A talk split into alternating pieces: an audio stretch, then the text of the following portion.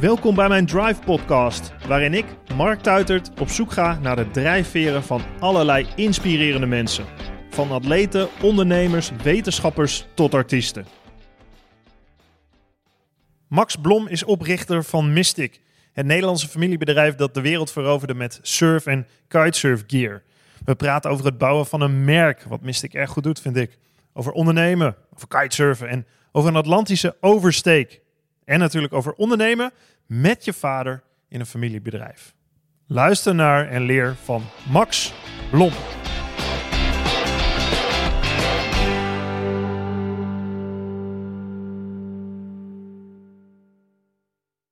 Vind je deze podcast leuk? Beluister dan ook de podcast Goudspraak. Ik ben Minkeboy. Als voormalig tophockeyster weet ik hoe Olympisch goud voelt. In de openhartige podcast Goudspraak praat ik met sporticonen die straks in Parijs voor het hoogste podium gaan. Over de weg naar goud.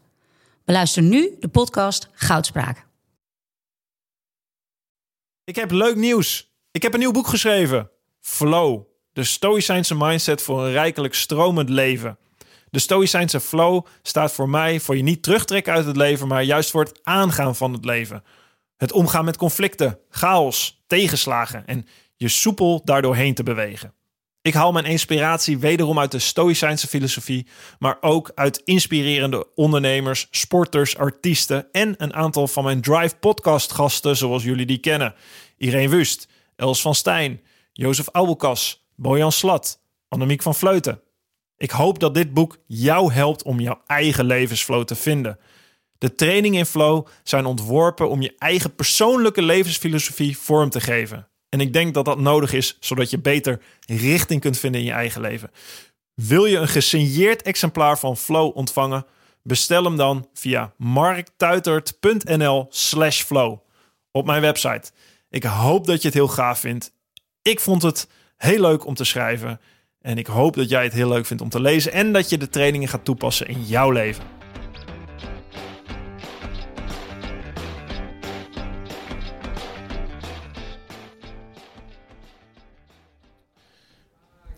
Zit hier op kantoor in uh, ja, Katwijk is het hè? Katwijk, Grens ja. van Noordwijk.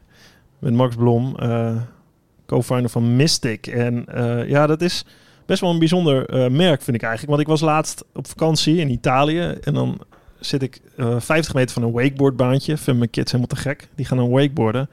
En overal rond die wakeboardbaan zie je Mystic stickers, harnassen, trapezes, et cetera. Dus Mystic is eigenlijk een, een surfmerk. Jullie maken accessoires en eigenlijk een wereldwijd merk. Ja. Uh, en daar wil ik het eigenlijk over hebben. Vind ik mooi. De Nederlandse bedrijven die uh, de wereld veroveren in hun niche. Uh, ik ken de wereld enigszins. Ik ben ook gek van kitesurfen. Dus we, gaan het, we gaan het eens even onderzoeken hoe dat zo ontstaan is. Kun je me meenemen naar het, naar het begin van, van Mystic? Zeker, zeker. Um, nou ja, ik zelf um, kom uit een, uit een watersportfamilie. Mijn ouders die, uh, dat waren zeilers, die hadden een zeilbootje. Ik, volgens mij toen ik drie maanden was, toen uh, werd ik op het fornuis uh, in een pan gelegd. Om, omdat dat de meest steady plek was om van, van Nederland naar Engeland te zeilen, zeg maar. Dus zo ben ik echt letterlijk op het water geboren.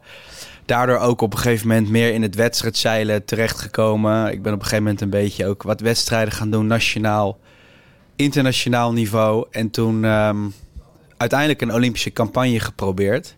Voor Athene was dit toch? Was Athene, ja. ja. 2004, samen met, uh, ja, 2004, samen met Barend Hilteman, goed maatje van mij. Ook, ook uh, al heel lang werkzaam bij Mystic.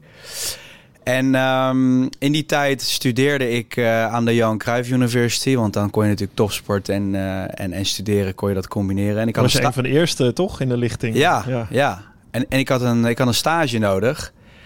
En we werden op dat moment gesponsord door Magic Marine. Dat is een, uh, een merk wat ook in de accessoires zit voor het zeilen.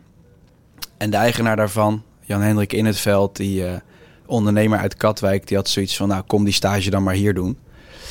En, uh, en dat, dat heb ik toen gedaan. En, en hij had ook een, een windsurfmerk, Maui Magic. Dus hij had Magic Marine, Maui Magic. Hij, hij had iets met, met Magic. MM. Hij was, het was geen goochelaar of tovenaar, maar hij vond dat gewoon hij vond dat mooi, MM. En, en in die tijd kwam dat kitesurfen natuurlijk heel erg opzetten vanuit Hawaii. Robbie Nash, letterlijk, Piet Cabrina, die, die kwamen dat hier natuurlijk demonstreren tijdens de, de windsurfwedstrijden in Scheveningen en in Zandvoort. Ja, want het windsurfen was eigenlijk tot die tijd, dat was, de grootste, dat was een grote sport. Ja, ja dat was natuurlijk in de jaren tachtig was dat mega. Ja. En, en, en Robbie en Piet en, en, en dat soort gasten waren echt pioniers in die wereld. En, uh, en die pakten dat kitesurfen op. Gave documentaire trouwens ook even tussendoor. De longest wave van, uh, van ja, Robbie Nash. van Robbie, ja. ja, ja. Legendes in de surfwereld. Legendes in de surfwereld. En, en, die, uh, en, en, die, uh, en toen zei Jan Hendrik eigenlijk van... we moeten met My Magic eigenlijk dat kitesurfen in. Want dat is hot en, en hij vond het zelf ook mooi. En, uh, en ik had zoiets van, nou ja... Samen kwamen we eigenlijk tot de conclusie van... je hebt een project nodig voor je stage. Dus als jij je daarna op gaat storten... Dan, dan, dan kunnen we daar misschien iets voor bedenken. En eigenlijk daar lang verhaal kort, kwam daar een Mystic lijn voor Ma Maui Magic uit. En zo is Mystic eigenlijk ontstaan. En waar is dat mee? Is dat met die harnassen begonnen eigenlijk voor het specifieke kitesurfen? Ja, ja, want toen uh, had je natuurlijk die windsurf harnassen. Nou, op zich waren dat uiteindelijk ook van die waist harnesses. Maar dat is natuurlijk begonnen met van die harnassen met straps over je schouders. Dat was best wel outdated en klassiek. Maar je had voor kitesurfen echt alleen die support in je waist nodig. Dus ja, wat even voor, het, voor de, voor, voor de, luisteraars. luisteraar, ja, zeg ja, maar, windsurfharnas, dat, daar hang je aan de trapeze eigenlijk, Ja. aan, aan, de, aan de giek Ja. van, eh van En met kitesurfen hang je aan een bar. Die haak je in en daar zitten je lijnen aan. Die zit weer aan de vlieger en zo, en zo stuur je die vlieger. Ja, want eigenlijk als je kitesurfen hebt, is dat niet zwaar voor je arm. Dan krijg je dan vaak, eigenlijk doe je heel veel met je benen. En je hangt eigenlijk met je middel, eh, met heel je gewicht, Precies. via je harnas aan je vlieger. Ja. Nou, dus... En daar zat eigenlijk best wel weer een nieuwe hoek van technologie om dat anders aan te pakken. En dat hebben we toen gedaan.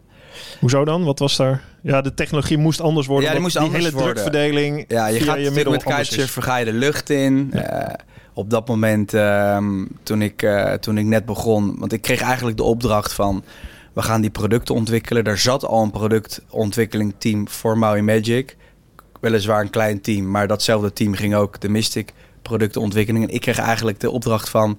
Ga jij er dan ook echt een merk van maken? Dus je krijgt een marketingbudget, er moet een stukje branding komen. Hoe gaat het eruit zien? De look en feel. We hebben misschien atleten nodig. Nou, en wij zaten natuurlijk in Katwijk en, en, en Ruben Lente, die, eh, ja, die woont in Noordwijk. En, en ik kende Ruben op een gegeven moment van het strand. We waren, wij schelen niet zo heel veel van leeftijd. Dus ik had zoiets van, Ruben, jij moet, eh, jij moet bij ons komen. Je moet voor Mystic gaan varen en jij moet eigenlijk eh, het uithangbord gaan worden. Maar ja, die tijd was Ruben natuurlijk een hele extreme kitesurfer. Die, die verlegde echt die grenzen binnen die sport. Dus dat, dat was voor ons ook best wel een, een uitdaging om die, om die gear daardoor ook meteen echt goed te maken. Want ja, we zagen die windsurfers hun ding doen. Maar wat hij deed, gewoon 15, 20 meter de lucht in.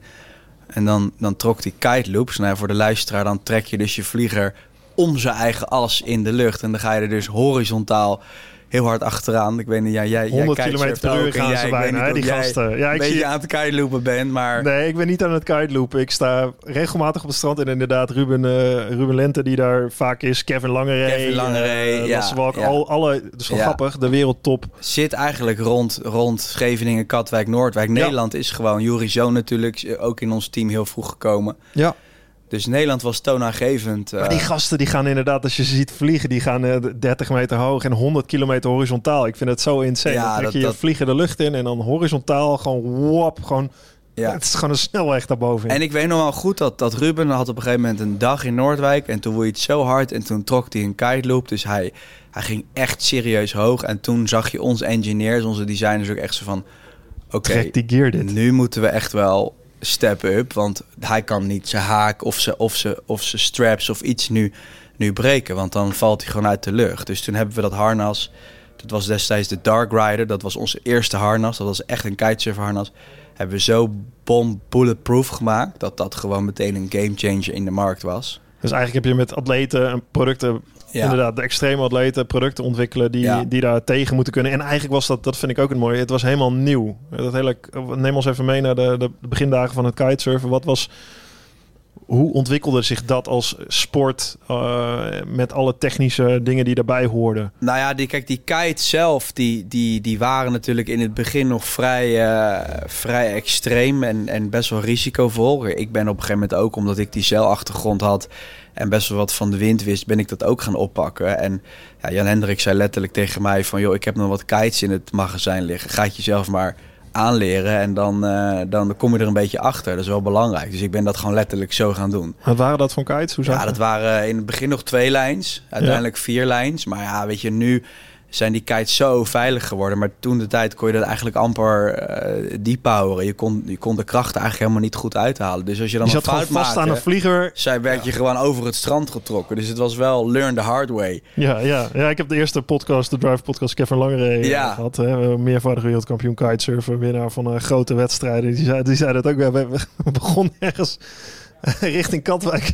En je werd van het strand helemaal overgetrokken dat je iemand moest bellen aan de andere kant om je oh, ja, op te Ja, en Kev die was geloof ik, eh, wat was die, 10 of 12? Die was helemaal klein, dus die werd helemaal... Ja, nee, maar dat was gewoon een bizarre tijd. Maar die ontwikkeling van die vliegers is uiteindelijk wel heel snel gegaan. En, en bij ons ook. Wij zijn op een gegeven moment wetsuits gaan ontwikkelen, boardbags, helmen. We, we probeerden eigenlijk gewoon de full package neer te zetten met een identiteit die heel erg bij Noord-Europa, bij de Noordzee uh, hoorde. Eigenlijk een beetje het rauwe, koude, zwart-witte gevoel wat we daar probeerden neer te zetten. Omdat natuurlijk alle merken in Hawaii en in Amerika zaten. En die hadden eigenlijk de palmbomen, de, de witte stranden, de bloemetjes en, en, en de good vibes. Ah, dat is een bewuste keuze geweest om je daar echt op die manier tegen af Ja, we willen eigenlijk heel dicht bij onszelf blijven. En um, we hebben ook een beetje dat Ierse uh, erin betrokken. We zijn in het begin ook veel naar Ierland geweest om te testen en om fotoshoots te doen. Toen hadden we zoiets van...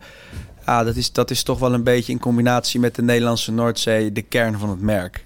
Ja, ik vind het heel mooi gedaan. Je ziet het terug in alle branding. Dus daar wil ik het ook zeker over hebben. Hè? Hoe, hoe een merk gebouwd is. Want dat is wel echt wat jullie gedaan hebben. Heel duidelijke visie en uh, visual ook hoe, hoe dat eruit moet zien. Uh, daarvoor eigenlijk wil ik even naar je vader. Ja. Die heeft er een belangrijke rol in gespeeld. Ja, klopt. Ja. Uh, wat, wat, hoe is dat zo gegaan? Want dat is, dat is best wel... Hè, je, je bent opgegroeid op de zee, ook, uh, ook met je vader. Hij was CEO van O'Neill. Ja. Ja. Oh, dat zit hier ook. Het zit in Warmond. ja, ja, dat zat voor, voorheen in Voorschoten toen hij daar actief was. Ja, klopt. Hij, hij was van 88 tot 2000 was hij CEO van O'Neill Europe.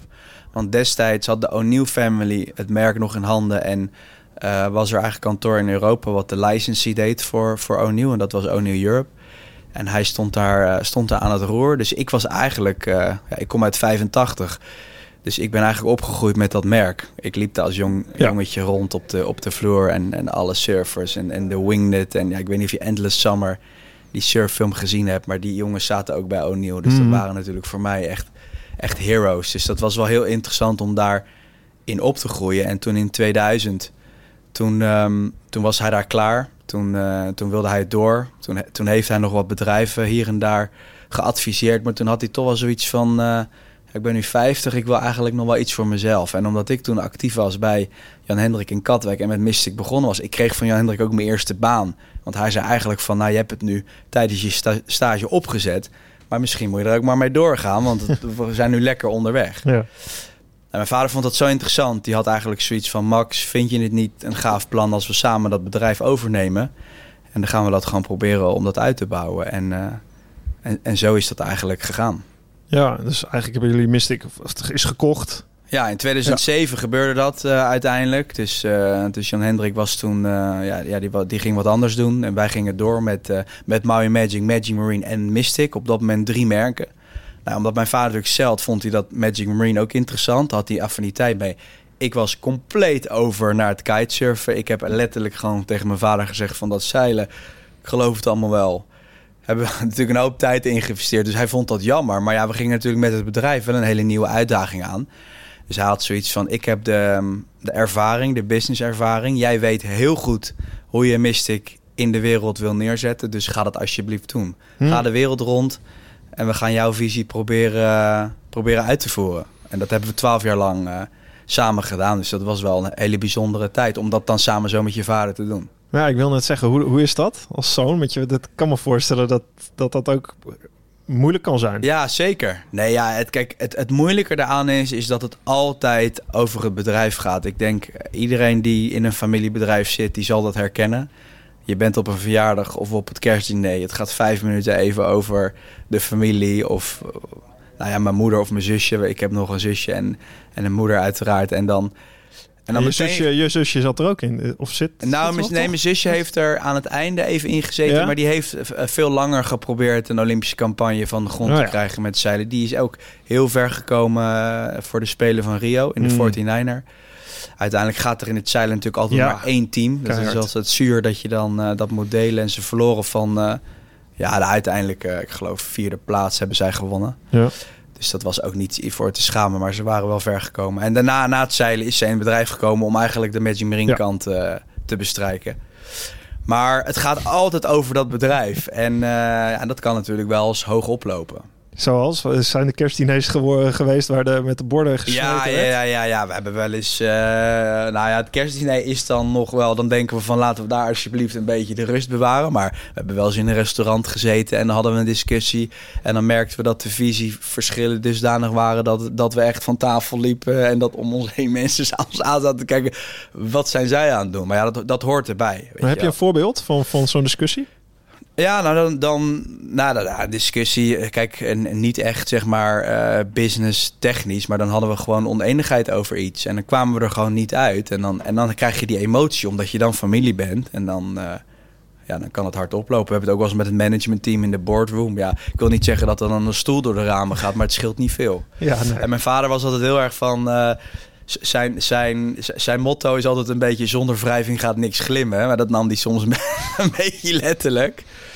Dus, uh, maar dat heeft me wel heel erg gevormd, moet ik zeggen.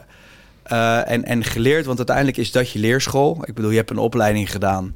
Maar uiteindelijk heb ik eigenlijk niks anders gedaan dan, dan Mystic. Dus uh, je, je, moet het toch een beetje meekrijgen. En hij heeft me daarin wel, wel hard gevormd om gewoon hard te gaan, all the way. En altijd proberen je visie, voor je visie te staan. En als hm. dat in ons geval ja, tot, tot, tot ruzies of tot oneenigheid kan leiden, dan is dat maar zo. Zolang je maar wel vecht voor je mening. Ja. Kijk, en wat er goed aan is gegaan, want uiteindelijk hebben we het ook twaalf jaar met elkaar volgehouden, mhm. is dat we heel anders zijn. Ik ben denk ik creatiever. Ik ben altijd veel meer op de marketing en op de branding gefocust geweest. Hij is echt van de cijfers, de achterkant. En voor hem maakt het niet zo heel veel uit of hij nou Mystic, O'Neill of een ander bedrijf runt. Uiteindelijk zijn het toch, ja, zijn, zijn het dezelfde uh, facetten. En, en dat heeft dus heel goed gewerkt. beide kanten heb je ook nodig. Ja, je hebt beide kanten nodig. En hij kende die wereld helemaal niet. Hij is helemaal geen kiter. Hij vindt zand eigenlijk helemaal niet uh, relaxed.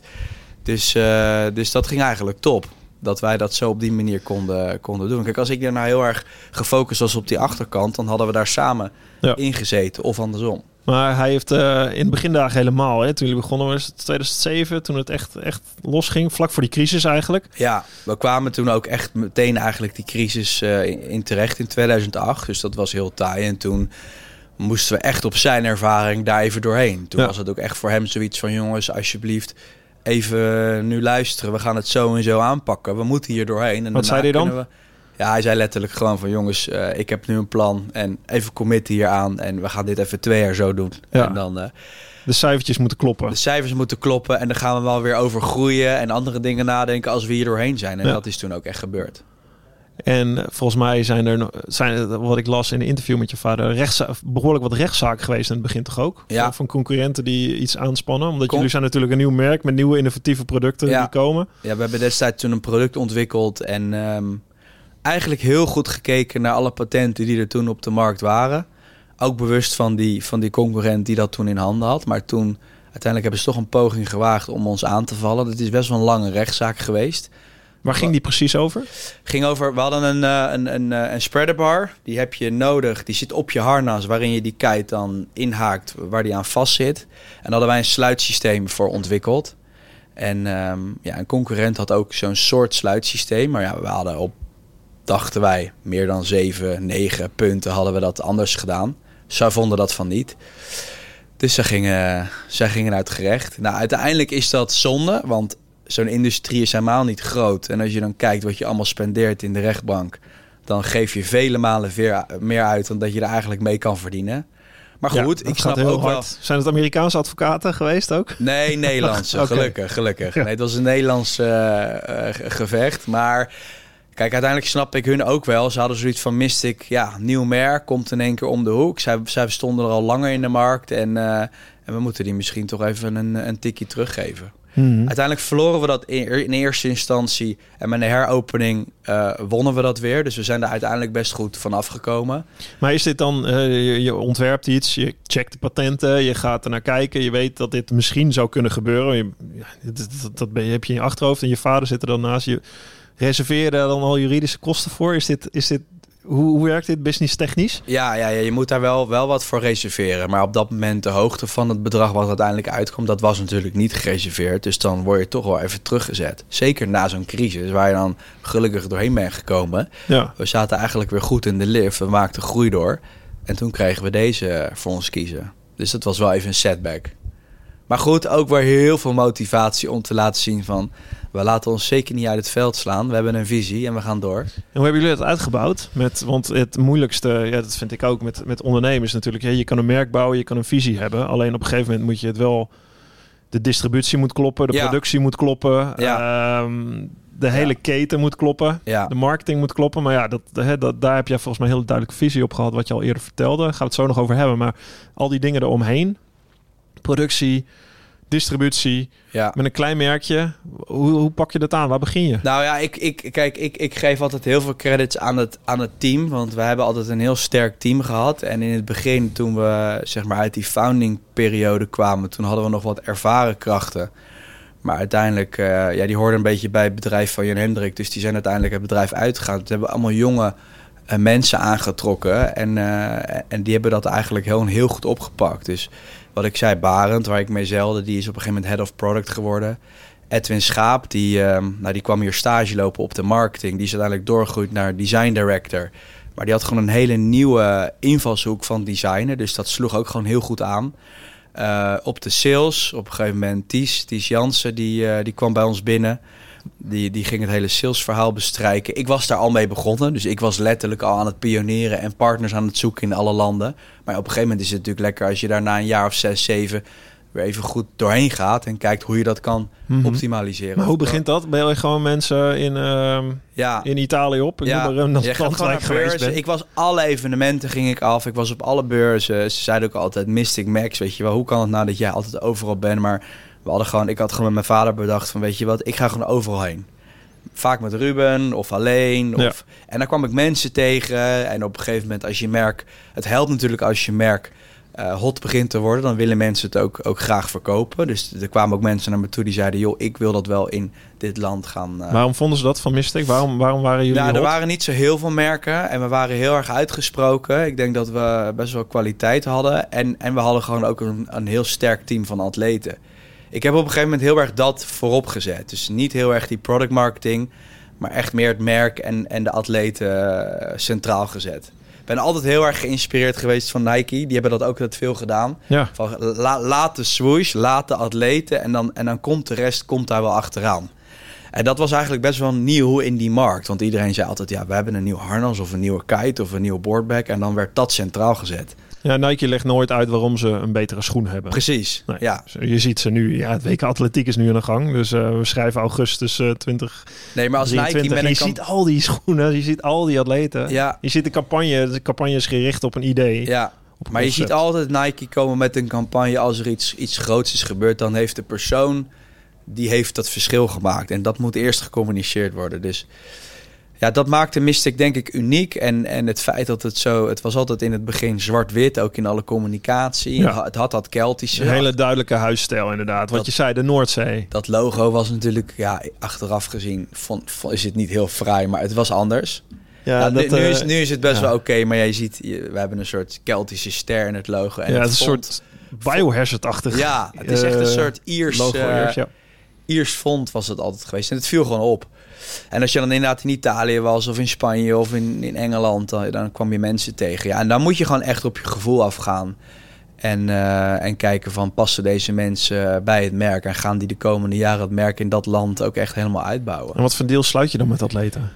Zijn dat gewoon traditionele sponsordeals? Of? Ja, nou ja, ja, ja het, zijn, het zijn sponsordeals zoals dat in andere sporten werkt. Maar je hebt gewoon met een, met een fee, met een salaris te, te, maken. En dan heb je nog een performance budget. Dus dan hebben ze een, ja, een, een, een, een bonus op, op, een, op een resultaat wat ze, wat ze doen. Wereldkampioen of eh, podium op de World Tour. Maar je hebt ook freeriders. Dus, dus atleten die gewoon alleen maar content creëren en, en hele vette trips maken.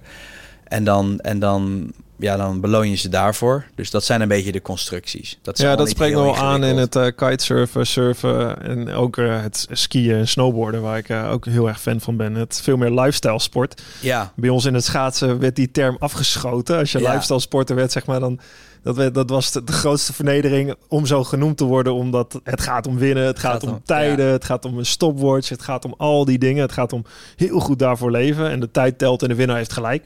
Het is natuurlijk in, in, in ja, helemaal de freeride, uh, of het nou surf of, of, of skiën is of kitesurfen, dat is totaal anders. Het is echt wel een levensstijl. Ja, en, en kijk, die, die wedstrijden in het kitesurfen, die waren ook altijd, ja, die waren niet super goed te begrijpen voor de mainstream, voor de massa. Dus nog dan, steeds niet echt. Nog hè? steeds niet echt. Dus je, kijk, uh, jongens zoals Juri of, of Kevin of ja. Ruben, die deden het dan heel goed op de World Tour. En die waren ja. de wereldkampioen. En tuurlijk, ja. daar wil de pers wel over schrijven. Maar hoe dat precies werkt of wat, waar ze goed in waren, dat was nee. eigenlijk altijd een beetje onbekend. Ja.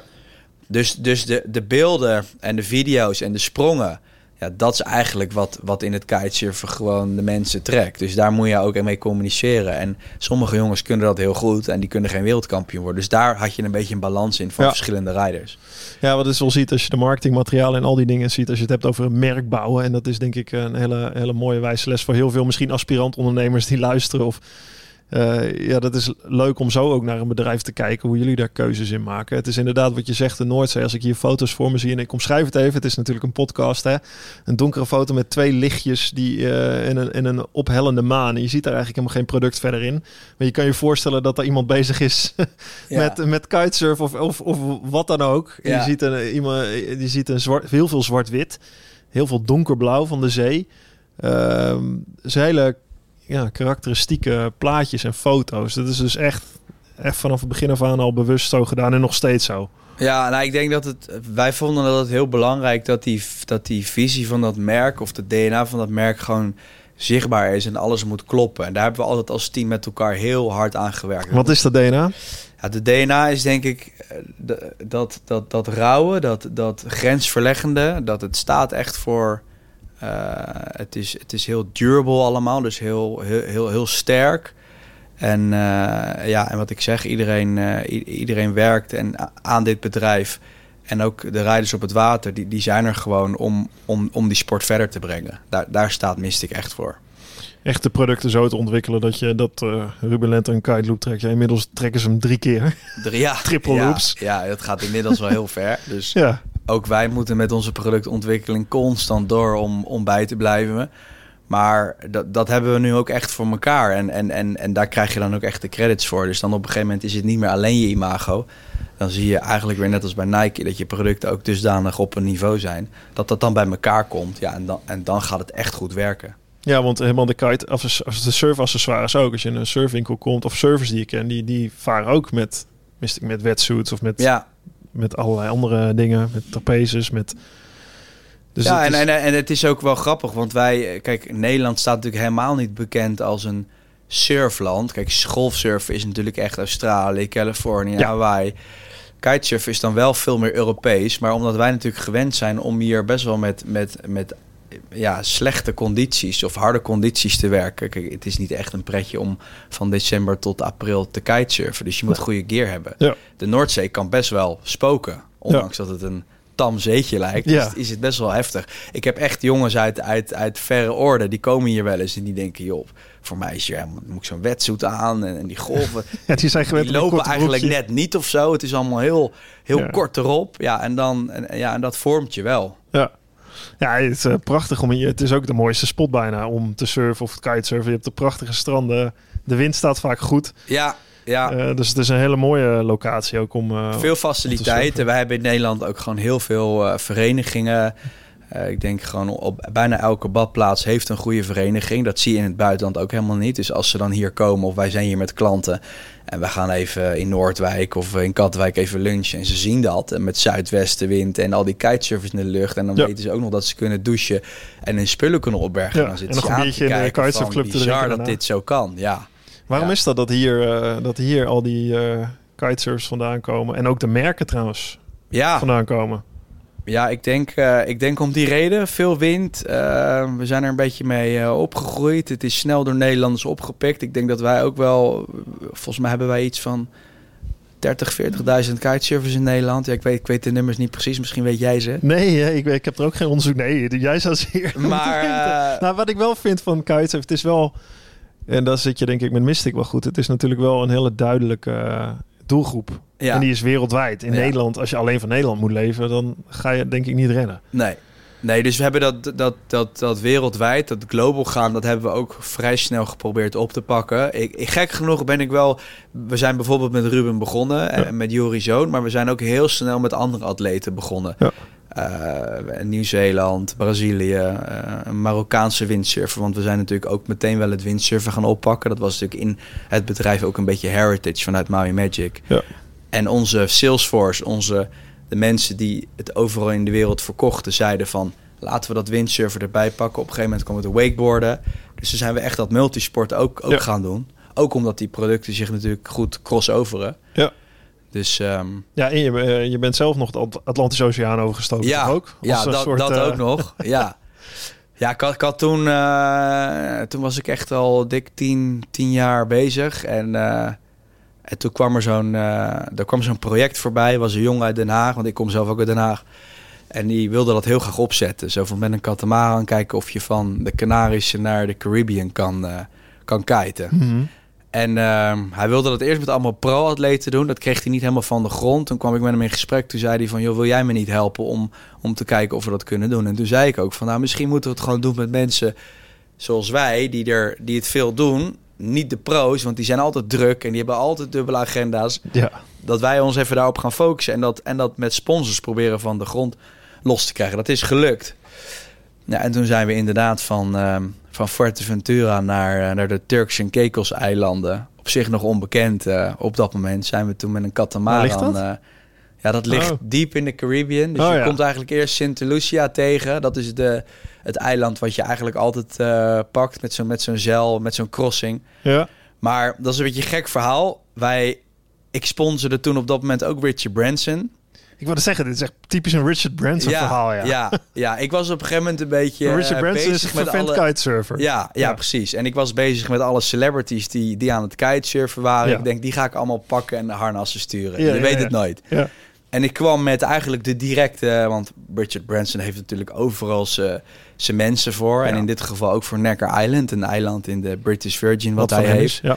En rondom kitesurfen heeft hij iemand die dat allemaal voor hem regelt. Ik kwam met hem in contact. Ik zei, joh, kan, wil hij met Mystic varen? Hij zei, nou, vindt hij mooi. Stuur hem spullen. En uiteindelijk hoorden ze van mijn project om, om de oceaan over te gaan. Dus toen zei eh, Branson ook van, joh, als jij een plek nodig hebt om, eh, om, om te landen, dan, dan kan je mijn eiland wel gebruiken. Nou ja, dus ik wist natuurlijk niet wat er gebeurde. Ik dacht, Ja. meen je dat nou? Gaat Richard Branson ons nu vertellen dat wij daar aan kunnen komen? Dus dat hadden we natuurlijk in de planning staan. Uiteraard. Ja, uiteraard. Dat zeg je Dat- niet dat- af. Nee, dat zeg je niet af.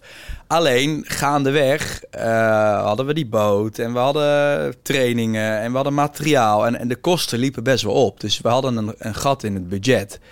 En daar zaten we best wel mee van hoe gaan we dat in godsnaam vullen. Want we hadden met Mystic wel wat gedaan. En, en we hadden HTC, dat is die telefoonbedrijf. en, en, en een kitemerk hadden we gevonden. Maar we hadden gewoon nog niet genoeg. En toen werden we gebeld door een resort in de Turks en Caicos eilanden. En, en die hadden zoiets van, wij gaan ons resort gaan we renoveren en we gaan het heropenen tijdens de kerst. En we zoeken nog een heel gaaf evenement. Willen jullie niet bij ons aankomen? Ja. Nou, dus toen zei ik van, we hebben eigenlijk een afspraak eh, staan met meneer ene, ene Richard Branson. Dus eh, daar gaan we naartoe. En toen ehm, zei ze, ja, nou, we willen het echt heel graag, dus kan je niet wat doen? En zei ik, nou, we hebben een gat in het budget. Ik bedoel, ik wil het niet heel ordinair nu over geld gaan hebben, maar het zou wel helpen als jullie zouden kunnen meesponsoren. Toen zeiden ze, is goed, doen we. Eh, mooi bedrag ingechipt. Ja, en toen was die afspraak gemaakt en toen moest ik terug... eh, naar Branson's team om te Ja. vertellen van we gaan het toch anders doen. Ja. En, eh, uiteindelijk waren ze daar wel oké mee, want ze zeiden ook van we weten ook helemaal niet of Richard er zelf is. Ja. En we kunnen misschien niet de faciliteiten bieden die, de, die, die het resort in de Turks en Caicos gaat doen. Dus we hebben op die manier toen aangepakt. Ja, en toen zijn we gegaan. En toen hebben we 27 dagen op zee gezeten en eh, hebben we die crossing gemaakt. Met, wat voor, met hoeveel? Met zes kiters. Ja. En dan constant 24-7 afwisselen. Dus we hebben eigenlijk de kite de hele tijd in de lucht gehad. En, eh, en met zes riders hebben we steeds gewisseld. Dag en nacht. Ze hebben ook s'nachts gekite. Alright. Ja. Oké. En dat was wel echt een uitdaging. Met een lamp op je hoofd, of hoe doe ja, je dat? Met, met een lamp op je vest. Ja. Want als je een lamp op je hoofd Oh, hebt ja. en je schijnt naar voren, dan verblind je jezelf Ja. helemaal. Dus we hadden lichten in de kite, waardoor het doek oplichtte. En dat eigenlijk best wel mooi natuurlijk licht om je heen gaf. En op je vest, zodat de boot eigenlijk constant de kite en de, en de, en de kiter zelf zag gaan. Want je ziet natuurlijk helemaal niks, behalve twee lampjes. Dus zo kon je elkaar in de gaten houden. ja, dat was het bizarste wat ik wel ooit gedaan heb. Ja? Dat was eh, toen we ook aan het voorbereiden waren en het ging ook allemaal mis. En je moet heel veel ehm, processen en, en, en operaties moet je optuigen, want wa- het was nog nooit gedaan. En, en toen het niet echt lekker liep, toen dacht ik, hoe gaan we in godsnaam nu op zo'n zo'n oceaan over? Het kan natuurlijk best wel spoken. Ja. Heb je nog storm gehad of iets? Ja, we hebben stormen gehad. eh, we, hebben, we hebben best wel, best wel bizarre dingen. We hebben, ja, je ziet alleen maar wildlife, walvissen, vliegende vissen. Er komt van alles op je af natuurlijk. Hoge golven en, en we moesten wisselen met een klein rubberbootje achter de zeilboot. En dan kwam de ene kite eraan en die sprong in dat, in dat rubberbootje. En daar zat Ja. de andere al in. En dan haakte hij je spullen over en dan ging je er weer uit. En op sommige nachten dan was die, die, die golven waren gewoon twee, drie meter hoog. Dus dat bootje dat stuiterde als een gek. Dus dat moest je dan timen. Dat ging drie keer mis.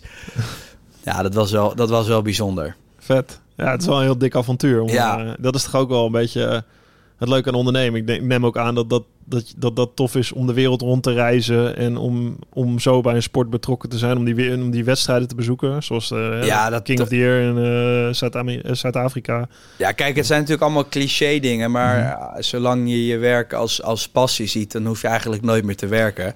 Ja. En dat is in, in, in mijn geval, en ik denk ook veel in het geval van veel mensen die hier werken, is dat, is dat wel echt zo. Je bent inderdaad altijd op, op mooie plekken. Eh, ja, wij zitten nooit ergens in een saai gebouw in het buitenland een, een, een boardmeeting te doen. Nee, ze zeggen altijd nadat je een meeting hebt gehad, kom, we Gaan gaan kijken, hè, want daar gebeurt het. En ik moet je nog aan die en die voorstellen. En voor het weet zit je met een, met een biertje na te praten en kijk je naar een zonsondergang in Brazilië of zo. En dan denk je, ja, oké, zakenreis, maar Ja.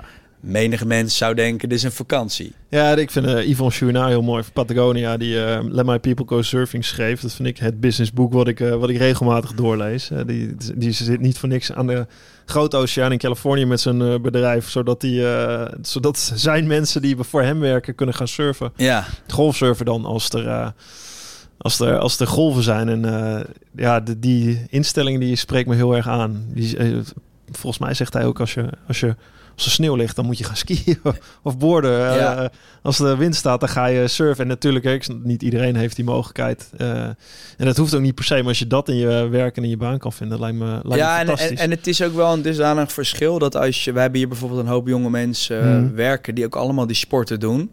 En, en het is eigenlijk heel belangrijk. Ik bedoel, het klinkt heel gek dat je kan kitesurfen. Onder werktijd gebeurt het niet superveel, maar we zijn wel flexibel voor en na. En, en, en we gaan wel eens met elkaar, gaan we downwinders doen.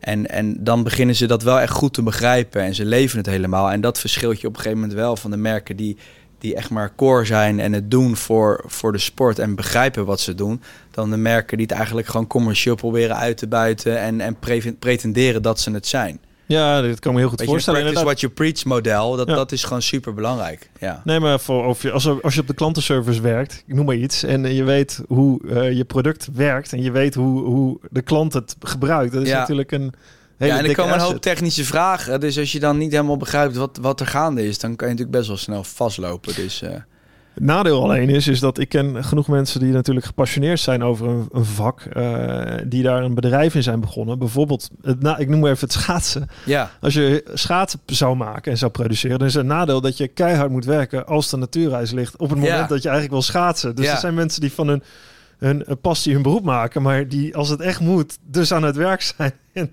en langs de kant staan en de shit moeten regelen, terwijl de rest van hun klanten dan lekker bezig zijn. Eh, en ik weet niet of je dat herkent ook.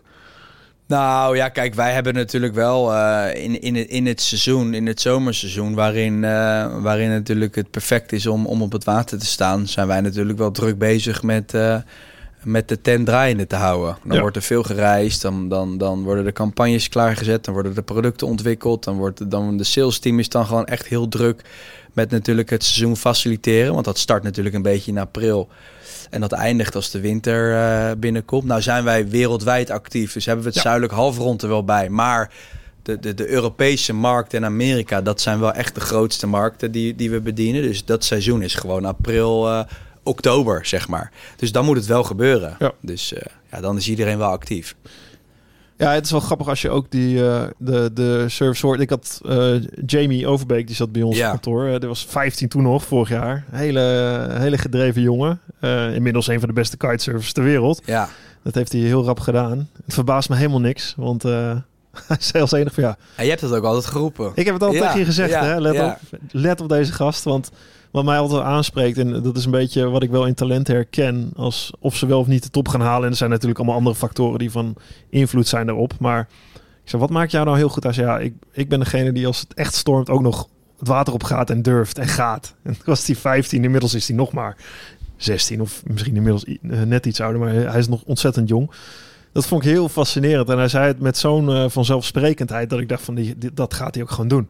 Er is geen andere optie dan dat hij dit gaat doen. Ja, ik vroeg hem, dat, hij zei, en dat vond ik wel grappig. Hij zei, ja, die, die gasten zitten natuurlijk zo, op- wat ik herken in hem, hij ze zitten zo op hun gear, op hun wat allemaal moet kloppen aan een vlieg. En hij zei, ja, ik, ik, dat, hij zegt, ik heb een, waarmee kan ik je helpen? Ik zei, ik, ik ken jou natuurlijk, hè. Van, hij zei, ja, ik heb een mystic harness nodig. Daar ja, zweert hij bij. En Ja. Ik zei, ja, ik, één ding, ik zei nog tegen deze gast, die moet je, ja. die kan je niet laten lopen. Die moet je, dat moet je doen. Ehm, want die jongens die komen daar dus zelf mee. Dat is dus echt omdat ze ook ja, een product zoeken wat, wat Ja. werkt en wat, wat, wat, waar ze dan bij jou uitkomen. Ja, nou ja, dat, dat, hij, hij is een mooi voorbeeld dat hij gewoon wereldtop is en zoiets heeft van. Want hij is eigenlijk niet eens een. een, een we, we hebben dan een bepaalde categorieën qua riders. En Ja. we hebben dan een elite team. En daar zit hij bij ons niet in. Omdat ja, hij, hij vaart bijvoorbeeld ook met een andere kite. En wij Ja. hebben inmiddels een, een relatie of een, een merge gedaan met een, met een kite-merk. Ja. Maar toch wil hij met Mystic varen, omdat, omdat Ja. dat harnas dan, dan anders is. Ja. Ja, dat heb je wel in de kitesurfwereld natuurlijk. Dan zit ik een beetje... Ik ken de schaatswereld met verschillende, verschillende fabrikanten van verschillende merken. En dat Ja. loopt natuurlijk... Hè, dat zijn ook eilandjes wel op zich, ja, toch? Het Dat zijn allemaal gewoon- groepen geworden. Ja. En eh, ja, dat is natuurlijk in de business, in elke markt zo. Van, je komt er eigenlijk gauw genoeg achter dat er dan meerdere merken binnen een bepaalde groep eh, eh, horen. En Ja. ja. op die manier ga je dan ook wel wat meer samenwerken. Ja, want jullie zijn uiteindelijk overgenomen. Ja, wij Door- zijn uiteindelijk overgenomen. Wij, wij, wij, de- tussen mij en mijn vader kwam op een gegeven moment het gesprek van... We zijn nu dit twaalf jaar aan het doen. En, en, en mijn vader werd er natuurlijk ook niet jonger op. En die had zoiets van... Die had er ook alles in zitten. Die, die, die heeft gewoon natuurlijk geld geleend om het bedrijf over te nemen. Die is door een crisis heen gegaan. Die, die, die wil uiteindelijk ook zijn pensioen veiligstellen. En ehm, dat werd een gesprek. Toen zei hij van Max, we kunnen twee dingen doen. Of jij neemt het gewoon over. Maar ik, ik ga je dat natuurlijk niet. Ik ga je niet zo de sleutels geven. Daar moet je wel echt even voor, eh, voor centjes ophalen. En inmiddels was het bedrijf Ja. natuurlijk best wel groot geworden. Ja, En, ehm, en ik zet ook niet graag een, een andere CEO dan, dan, dan jou op mijn stoel. Want het, eh, al mijn geld zit erin. Dus hoe gaan we dit doen? Dus Ja. ja. ja, ik heb daar lang over nagedacht. Toen zei ik van, nou ja, we- of we moeten gewoon nog even de tijd uitzitten en proberen mij klaar te stomen voor die, voor die rol. Of we moeten kijken van, is er niet een, een, een hele goede partner die jouw aandelen kan overnemen, waar ik misschien mee verder kan gaan en het op die manier uitbouwen. Want kijk, ik zag natuurlijk ook wel een scenario ontstaan dat, dat ik dan een hoop geld zou lenen. Wel, weliswaar bij een derde, maar misschien ook een gedeelte nog bij mijn vader. Die gaat natuurlijk de komende jaren nog over mijn schouder meekijken van Ja. gaat het wel allemaal zoals ik het wil? precies. Ja, er is toch ook een generatiekloof. Dus ik, ik doe dingen anders dan hij. Ja, en, en als, dat, als dat verkeerd gaat, dan gaat de vader-zoon relatie natuurlijk op het spel. En dan kunnen we misschien hele, hele lelijke dingen terechtkomen. Ja. Maar goed, was zeker niet uitgesloten om dat zo te doen. Heb je daar hulp bij gehad van iemand? Die- Ja, we hebben toen wel met een, met een coach ook gesproken. Die, die letterlijk gewoon met, met z'n drieën gingen we zitten en zo die situatie aanhoorde. En die daar wel advies in gaf. moet zeggen, die vond dat wel lastig. Want die wist natuurlijk niet goed eh, wat, ik, wat ik echt kon eh, en, en, en wilde. En, en, en hoe, hoe mijn vader er uiteindelijk mee zou kunnen omgaan. Om daar een beetje afstand van te nemen, maar toch ook niet. Ehm, maar je omdat- moet het ergens te, je moet, je moet er een goed gesprek over kunnen voeren. Ja. natuurlijk best wel. Ja, dat is dan, dat is dan in een familie ineens best wel, best wel lastiger of zo. Je bent heel close, maar ja, familiebedrijf en opvolging daarin, dat is, dat is nog best wel een dingetje. En we hebben toen ook best wel met veel mensen gesproken. En we bleken ook wel dat dat ook niet altijd even makkelijk is. Nee, ja, ik ken mijn vader. We hebben een, een, een boerenbedrijf. Eh, en dat, dat gaat ook ergens ophouden. Maar ja, dat is ook een soort transitie naar familie. Hoe ga je dat doen? Wat, wat kun je ermee? Wat wil je ermee? Ja, En dat zijn best wel. eh, ja, ik heb. eh, ik lijk ook enigszins op mijn vader. Dat zijn best wel. Dat zijn moeilijke gesprekken. Helemaal omdat je misschien dingen van je vader verwacht. Ehm, en, en je wil die relatie in stand houden. Want, Ja. ja, ja, dat vond ik heel belangrijk. En wat ik ook echt niet wilde, kijk, ik vond, we hebben, we hadden zo, we hebben zoiets moois opgebouwd.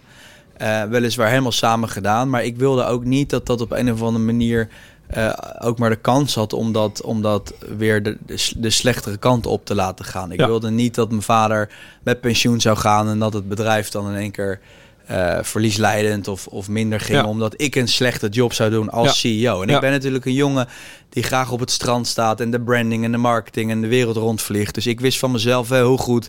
Ik ben de creatieve kant, dus ik wist heel goed van dat wil ik blijven doen. En die CEO-kant, dat kan wel. Maar ik was toen 233, dus dat was voor mij nog helemaal een- niet ontwikkeld. Nee, maar dat is ook echt een, echt een andere kant. Andere kant. En uh, Was je, eh, moest je daar heel eerlijk voor zijn naar jezelf? Ook dat je dat. ja, ik moest je, je moet de keuze maken of wil ik het überhaupt ontwikkelen? Precies. Kijk, je kan natuurlijk als zoontje van de baas heel makkelijk zeggen... nou, ik ga op de stoel van mijn pa zitten. Mhm. En dat komt allemaal wel goed. Maar ik had zoiets van... Max, dit moet je echt willen. Je mag niemand teleurstellen. Je wil de relatie met je ouders en je vader goed houden. Dus ehm, kijken of er ook andere scenario's zijn. Ja. Nou, en toen we dat, dat, die partneroptie hadden besproken... toen, toen gebeurde er iets heel groots in de kitesurfwereld. Namelijk een, een heel groot kitesurfmerk, North Kiteboarding. Dat was onder licentie, werd dat, ehm, werd dat gedaan door een bedrijf uit Duitsland. En, en, en die, kregen, ja, die, die kregen oneenigheid over de licentie die zij voerden. Want het bedrijf uit Duitsland wilde die licentie, of eh, die wilde het bedrijf verkopen. En, en Noordsales, dat is het moederbedrijf, de houder van, van de North Kiteboarding licentie, wilde dat niet. Dat werd oneenigheid en dat Duitse bedrijf zei eigenlijk tegen Noordsales van... nou, neem het merk er maar terug. En dan gaan wij wel met een eigen merk, zetten wij alles om. Dus die Ja. hadden kites en riders en die hadden het allemaal voor Noord Kiteboarding in stelling gebracht. En die zetten eigenlijk gewoon van het een op het andere moment alles over naar een, naar een nieuwe naam. En Noordsales had toen die North Kiteboarding naam nog in handen. Het grootste merk ter wereld, maar er zat helemaal niks meer achter. Geen product, geen, geen team, geen, geen Salesforce, niks. En ik, we hadden met, met Embrands, want zo heette ons bedrijf, hier in Katwijk hadden wij zoiets van, nou, wij hebben een goede operatie staan inmiddels. Wij kunnen er eigenlijk wel wat, wat omzet bij hebben. Dus Ja. ik heb toen Noordsales benaderd om te kijken van, kunnen wij niet de Europese distributie voor Noord Kiteboarding gaan doen? Dan ben je in ieder geval daarin geholpen. Ja. Nou, toen kwam ik in aanraking met destijds de COO van, van Noord Sales. En die was dusdanig enthousiast over ons eerste gesprek. Die vloog gelijk de volgende dag in. En ehm, ja, die zat met mijn vader en mij aan tafel om dat te bespreken. En die zei van, nou jongens, dat hele distributieverhaal vind ik niet heel interessant. Ik wil eigenlijk gewoon het hele bedrijf overnemen. En ik wil gewoon dat Noord Kiteboarding hier naast Mystic in Katwijk eh, eh, ko- komt te zitten. Met jullie team. Er was inmiddels een team in Nieuw-Zeeland al aan de productontwikkeling begonnen. Dus ze hadden wel zoiets van, ja, we Hmm. moeten wel starten met, met kites ontwikkelen. Ja. Ehm, dus uiteindelijk is daar een nieuw bedrijf uit ontstaan. North Action Sports heet dat. Ja. En, ehm, en dat is toen zo bij elkaar gekomen. Nou, mijn vader is uiteindelijk letterlijk met, met pensioen gegaan. En, en, en wij zijn voortgegaan. Dus toen in één keer een hele andere situatie van Ja, dat? familiebedrijf met een... eh, ja, dat, is- dat is heel interessant. Dat is ook heel leuk, heel leerzaam. Ja. Voor, mij, voor mij leerzaam omdat je natuurlijk uit een soort familie tunnelvisie komt en, en je krijgt in één keer met meerdere shareholders te maken met, met, met, met grote visies. Zij, zij denken groot, zij willen veel. Hoe gaat zo'n aandeelhoudersvergadering? Nou, gewoon zo van jongens, eh, wat zijn de plannen? Nou ja, we denken dit en dit. Nou, gooi er nog maar even 20, 30 procent groei bovenop, want dat streven wij wel na. En, Ja, eh, en, en, en, en ga- vooral zo denken. Hm. Dus eh, kijk, uiteindelijk zitten we nog wel gelukkig met, het, met een deel van het oude team, Ja. managementteam hier in eh Ties is bijvoorbeeld doorgegroeid als CEO. Eh, Jeroen is onze CFO. Dus we hebben nog steeds een clubje wat actief is. Er zijn er twee van, van die toen bij Noord zijn aangenomen. Die zitten er nu ook bij. Dus het is een beetje een, een, een, een mix geworden. Maar Mhm. dat draait eigenlijk best wel goed. En we hebben nu gewoon met elkaar de ambitie om... Ja, voorheen was het als Mystic zijnde van we willen de beste worden in dat segment, in die accessoires. Ja. Maar nu willen we echt als groep binnen de industrie eh, echt een grote speler eh, gaan worden. En dat, dat, we zijn aardig op weg. Ja, wat betekent dat over vijf, zes jaar? Nou, we willen wel eh, leading zijn. Ik denk dat we nu op dit moment tweede, eh, de tweede zijn in die groep. Dat, dat, dat bedrijf uit Duitsland, wat toen die move heeft gemaakt, dat is nog steeds wel het leidende Wat was dat, bedrijf. Duotoon? Ja. ja. ja, dat met Ayen. Dus dat is een accessoiremerk, Duotone, een kitemerk. Oh, Duotoon, dat is daar, dat was de, de, de splitsing. De splitsing. Zeg maar, dus het ja. is, zij, hadden, zij hadden nog een, dat is een heel gek verhaal, maar ze hadden nog een oud snowboardmerk van vroeger. Hadden zij qua merkrechten op de plank liggen, hadden ze niks meer mee gedaan. En toen dat Noord-issue kwam, toen dachten ze, nou, we hebben een naam nodig. We hebben daar de merkrechten nog Ja. van. Duotone, Let's dat go. knallen we erop. Hm. En dat hebben ze wel heel goed gedaan qua marketing. Ze hebben echt het verhaal verteld van het oude Noord is nu Duotone. Ja. En wij waren natuurlijk op dat moment afwezig in de markt. En wij moesten natuurlijk heel snel proberen terug te komen. Nou, daar hebben we denk ik anderhalf jaar in verloren. Maar uiteindelijk waren we er. Hm. Dus toen was er ineens een, eh, een, een, een, een, een, een situatie dat de oude Noord-fans zoiets hadden van... Hé, maar het was toch... Ik moest toch naar Duotone, maar nou is Noord er ook weer. Dus hoe Ja. zit dat dan? Ja, ja. Dus daar hebben we uiteindelijk gelukkig wel weer heel veel consumenten mee opgepikt. En, eh, maar ja, als gevolg dat zij natuurlijk nog wel echt ver op ons voor liggen. Maar wij zijn gewoon wel echt bezig om... eh, Want hoe groot is die markt wereldwijd? ja, je bedoelt in omzet Ja? of in gebruikers? ja, ja, omzet. Gewoon ja, in, ik in- denk, in, ik- cijfers.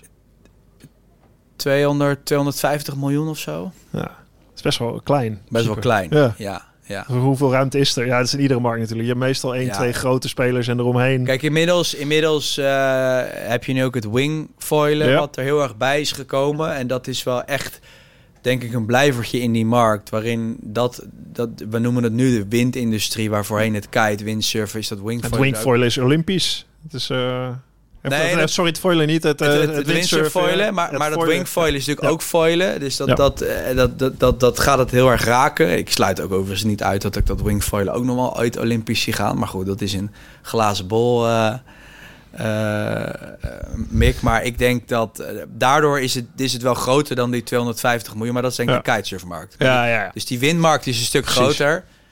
Maar wij tellen altijd het aantal kites en dat verdelen we wel een beetje. En dan kom je een beetje daarop uit. Zeg maar. Ja. het is met als je het hebt over Olympisch, eh, inderdaad, eh, ah, dat, dat is naar foilen gegaan natuurlijk, hè, met de plank, maar ook de kites. Ehm, dat vind ik het mooi eigenlijk wel. En dat ook als merk helemaal, dat vind ik het mooie eh, aan, aan alles wat niet Olympisch is per se. Dat vind ik ook met het eh, extreme skiën, big air kiten. Jammer dat dat niet Olympisch is, maar het is helemaal niet. Het is natuurlijk ook, het is helemaal niet zo'n tv-genieke sport. Het zeilen eigenlijk ook niet. Het WK zeilen is in Den Haag. Het, ja, het is allemaal gebruik, ge- Ja. het gebeurt buiten de kust. Dus de Olympische sporten, Dorian van Rijsselbergen, volgens mij ja, die jij ook goed kent, die, die En gesponsord ook nog. echt bij gesponsord. Ja, ja, ja, zeggen ja. bij, de, bij de Olympische Spelen. Alleen dat, dat voor je merk is die content, het, het, het leven, de lifestyle, Ja, natuurlijk om een merk op te bouwen, ontzettend belangrijk. ja. En dat is ja, wat jullie heel mooi doen en heel goed snappen, denk ik. Nou ja, dat is bijvoorbeeld, zag je met snowboarden ook. Dat ging op een gegeven moment naar de Olympische Spelen. En dat is dan natuurlijk mooi voor het snowboarden dat, dat, dat de massa dat te zien krijgt. Maar eigenlijk is het snowboarden natuurlijk gewoon... De meest verdiende atleten toen het snowboarden in de Spelen kwamen... waren de snowboarders die hun eigen productiebedrijf hadden in video content. Ja. De snowboardfilms. Ja, toen nog de Travis Rice van deze Travis wereld. Rice, inderdaad, Ja, die al de die- backcountry video's met Red Bull creëerden. Ja, dat, dat was wat je wilde zien. En Ja. dan gaan ze nu... Oké, de halfpipe en, en, en slopestyle, het is allemaal heel tof. Maar het is ook een beetje omdat de Olympische Spelen willen verjongen... en denken, laten we die sporten er maar bij houden. Maar Het past net niet. Het past net niet. Nee. Nee. Nee, Nee. Het schaatsen is natuurlijk wel echt een mooie vorm van een Olympische sport... waar je gewoon Ja. als eerste over de lijn moet. Ja. Alle hoeken, camera's. Ja, perfect in beeld brengen. Gelukkig kunnen we dan surfen of skiën of welke outdoor lifestyle sport dan ook gewoon lekker doen. Precies. Ik eh ontleen er heel veel plezier aan in ieder geval. Bedankt eh, Max eh, voor je verhaal en ontzettend veel succes met Graag het veroveren van de wereld nog. Zeker. Verder. Gaat helemaal goed komen. Dankjewel. Dank voor het luisteren naar mijn Drive podcast. Je vindt mijn aflevering op Spotify, iTunes, YouTube en mijn website marktuitert.nl. Laat me weten wat je van mijn podcast vindt en deel dat via Instagram, Twitter, LinkedIn of Facebook. Heb je suggesties voor gasten? Stuur me dan een DM via die kanalen. Tot de volgende Drive podcast. Goed, Mark.